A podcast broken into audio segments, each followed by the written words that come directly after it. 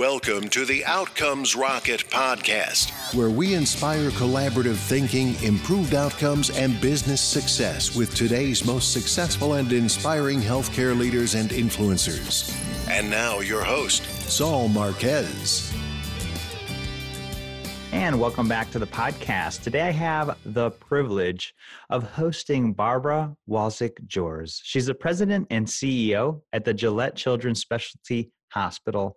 As president and CEO of the Specialty Healthcare, Barbara leads one of the top specialty hospitals and nation's first hospital dedicated to serving children who have disabilities. Founded over 120 years ago by the Minnesota State Legislature, Gillette's time tested mission focuses on children who have complex disabilities, rare disorders, and traumatic injuries. Gillette is an independent delivery system with a main campus and numerous outreach clinics and collaborations throughout the upper Midwest.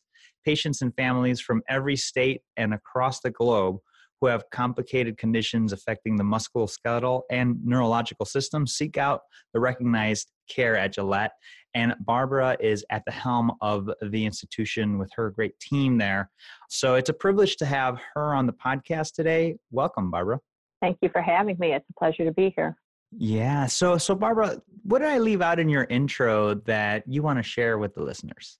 I think the only thing I would add or emphasize is the pleasure I get in my work, both being in healthcare and at the hospital, such as Gillette Children's, is the ability to passionately advocate for children who have disabilities.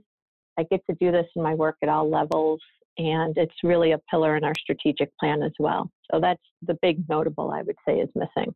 Love it. No, it's true, and and uh, appreciate you calling that out, Barbara. We definitely need a lot more of that. So I'm, I'm glad you and your team are are doing such a phenomenal job there. I'd love to hear from you. What got you into healthcare to begin with? Well, that concept of inclusion, right? So my story goes back a long way, Saul. And I was a patient myself in my early childhood.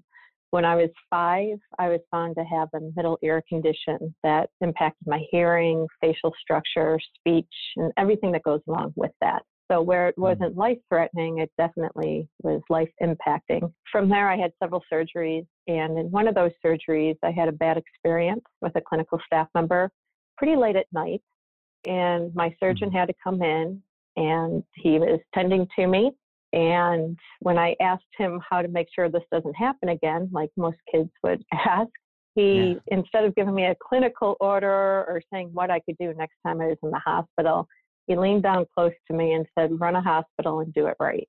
Wow. He, uh, yeah, he actually added a lot more sort of words to that, but my mom didn't appreciate those words. And if she listens to this, I don't think she would want me to repeat those words. But in order, you know, in healthcare, things do happen, and even sadly today, and we should learn from it. But his words to me in that night every volunteer post I had was in hospitals. Um, if you talk to kids where I grew up, that was my landing spot. I just told people from that path forward, I'm going to run a hospital. Wow. have any idea what that meant. And I wasn't a title title chaser, but it resonates for me. And I hope hmm. my colleagues see I bring that passion every day. Well, Barbara, what an amazing story. And um, you're the perfect person to run the center that you're running, you know, the hospital that you're running because of your empathy. And your story really touches my heart because it, you know, it just like from the very beginning, it was something that was formative. You decided and you followed through. So, really love that you shared that. So, curious uh, what you believe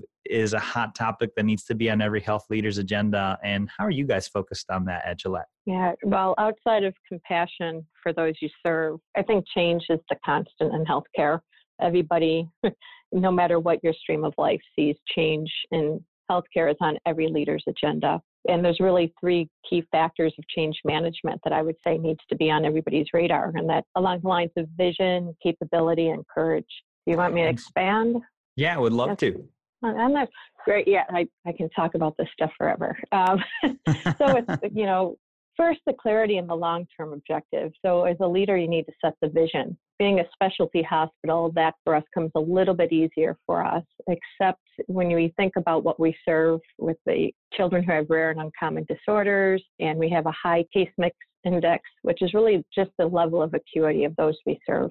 We see unique things here, and in the climate of mergers and integration, our Gillette kids are often left out or not even considered when hospitals are considering their vision and where to move forward. So we really keep them in the front of every decision that we make, um, mm-hmm. not as a workaround or, or whatnot, but really saying we found a model of care that works.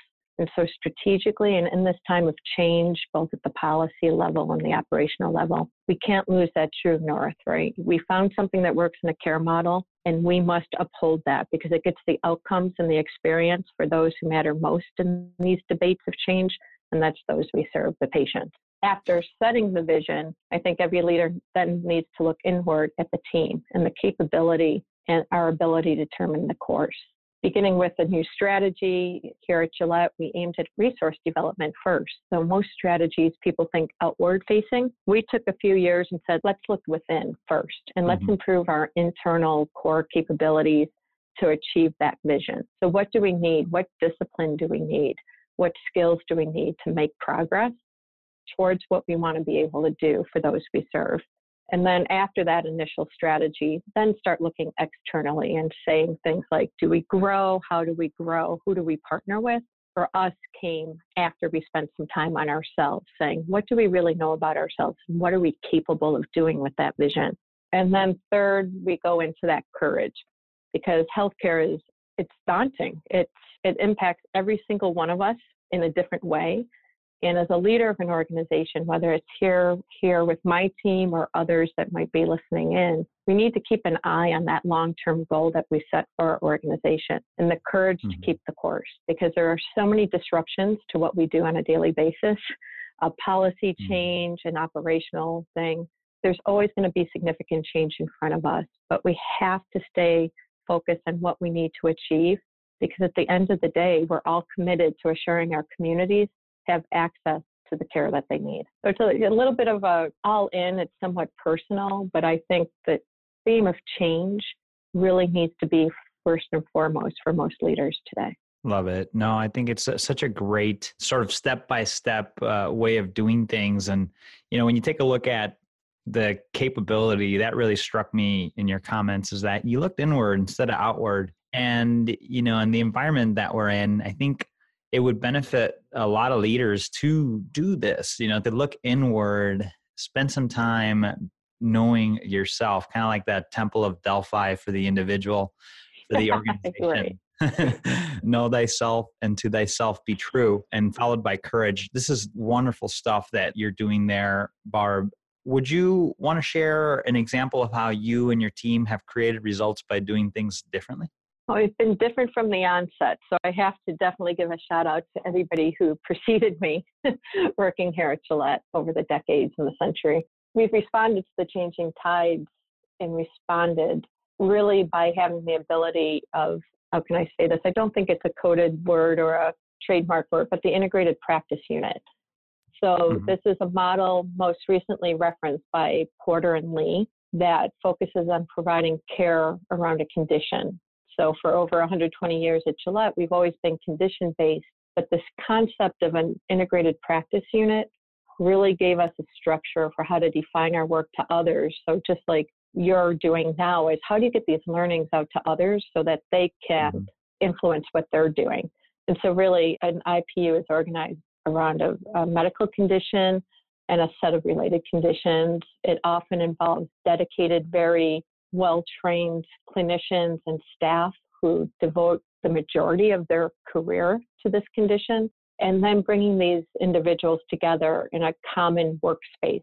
So, if you think of not just Gillette, but in other disciplines, um, maybe a cancer center or heart institute, it's bringing everybody together around these conditions to get that best possible outcome. And when you think about consolidation and merging out there right now in healthcare, this is what we play for. We play for our care model and the ability to use it in a way that we, we hit everybody's full potential. We reach the full potential of our patients mm-hmm. and also the full potential of our staff that serve. And that for me is like that perfect how do we use it and how do we move forward differently? I love that. And it's important to focus as much on the patient as it is on your people. Do you have any anything that that you want to share as it relates to keeping your people motivated and keeping them feeling purpose driven?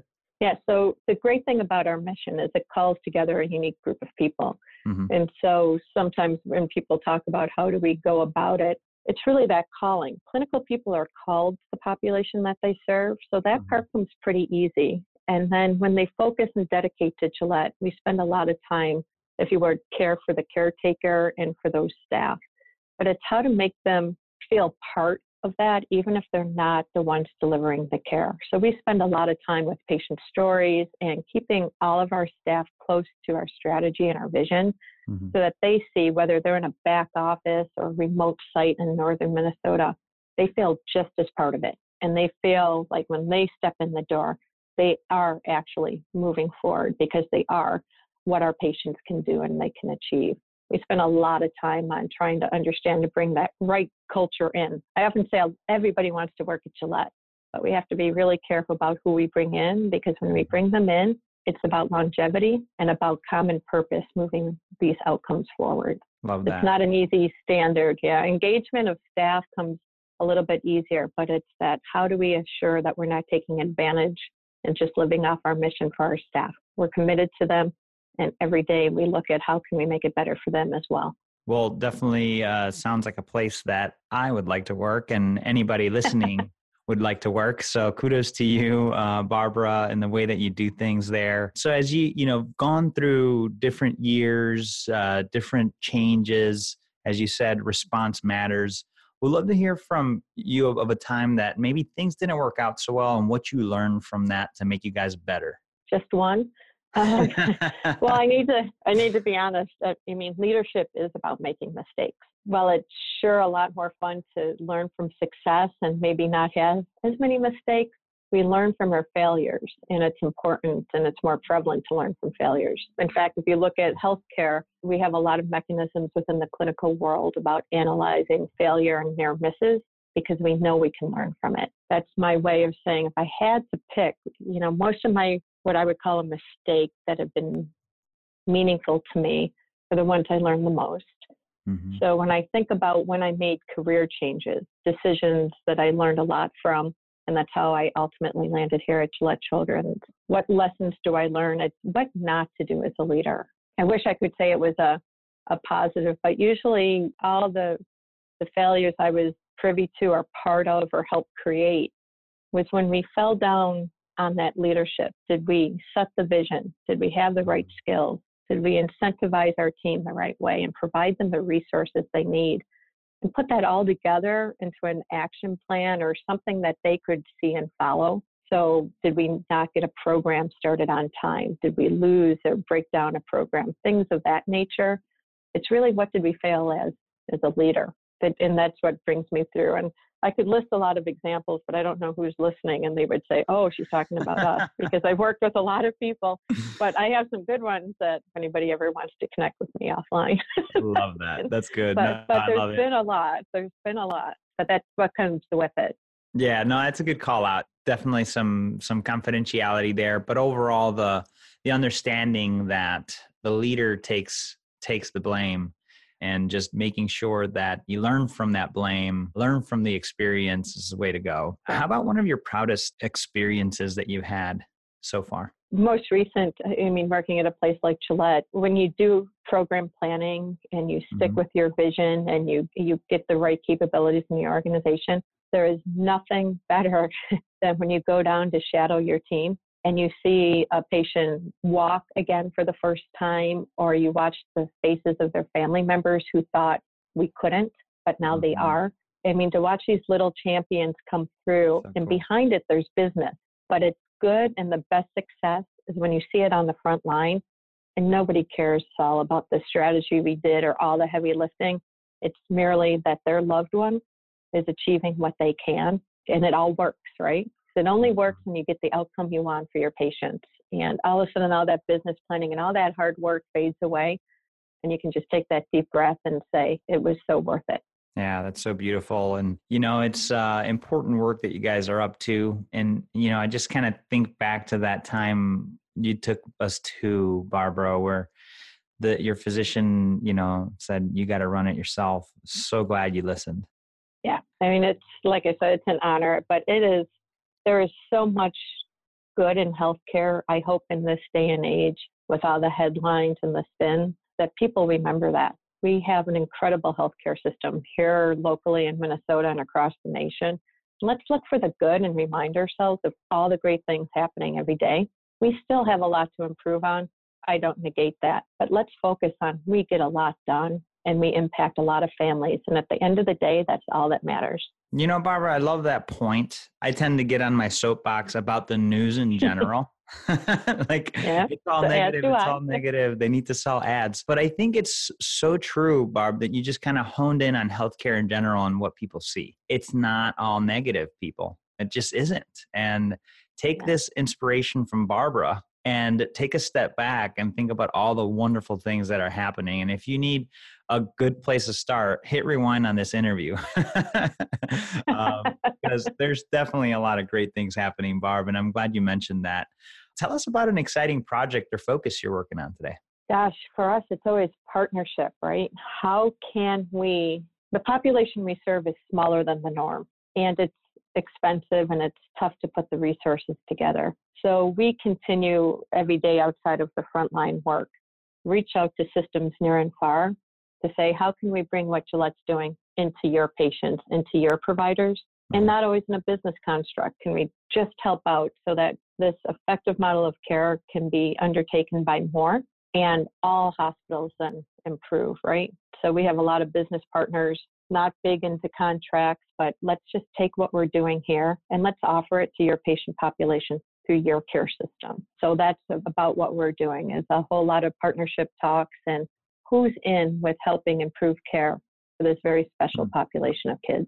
I think that's wonderful. And, and listeners, a call out to all of you. If you're looking to make things better, if you're you know running a practice if you're running uh, the ship at, at, a, at, an institution at the end here we'll uh, give you a best way to connect with barbara so that those opportunities or somebody on her team uh, those opportunities can be made reality. So let's pretend barbara you and i are building a leadership course on healthcare it's what it takes to be successful in the business of medicine and care. The 101 of Barb Walczyk Joers. I've got five questions for you. These are going to be lightning round style, so rapid fire, followed by a book that you recommend to the listeners. You ready? All right. All right, here we go. What's the best here way to improve healthcare outcomes? Focus on those you're trying to serve and have a strategy. What's the biggest mistake or pitfall to avoid? Lack of critical thinking. You have to connect the dots if you're the healthcare leader. How do you stay relevant despite constant change? Do what you do well, be the best, but make sure somebody validates that you're the best. What is one area of focus that drives everything in your organization? That is so easy for ours, those that we can serve, the and patients. The patients, absolutely. And finally, what is your number one success habit? Bring it all in every day. Just, um, I don't know. I don't. I I'll have to share and now nationally share I don't have a hobby or a secret day. Every single day of my work is different. So I just got to bring in that energy. And my habit is when I come in, everything else kind of goes backwards and it's mm-hmm. all in every day.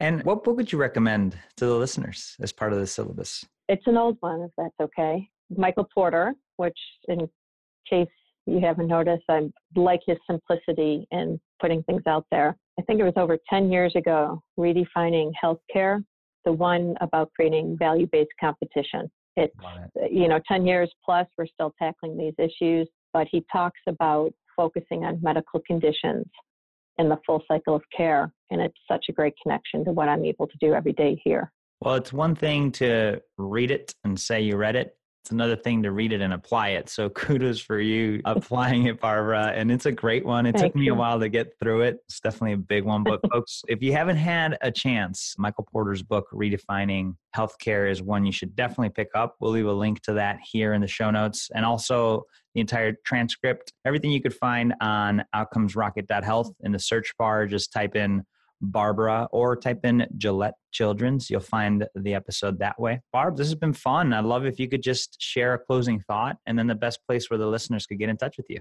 Oh, good. So, I guess in closing, as healthcare keeps changing, in healthcare, we all need to focus on what we're the best at and what's best for patients.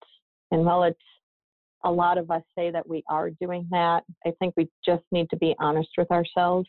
And if we are, then we're working forward for our patients, we're advocating for our patients, and together, all facets of the healthcare industry. We're working to assure our patients, not just at Gillette, but in every healthcare system, reaches their full potential. So, with that, people can reach out to me by my LinkedIn page or simply at email with bjoers at gillettechildrens.com. Outstanding, Barbara. Really appreciate your your insights and and the time you spent with us, and uh, excited to to hear more about what you guys have up to here in 2019. So thanks again, and uh, looking forward to staying in touch. Great, thank you, Saul. Thanks for listening to the Outcomes Rocket podcast. Be sure to visit us on the web at www.outcomesrocket.com for the show notes, resources, inspiration, and so much more.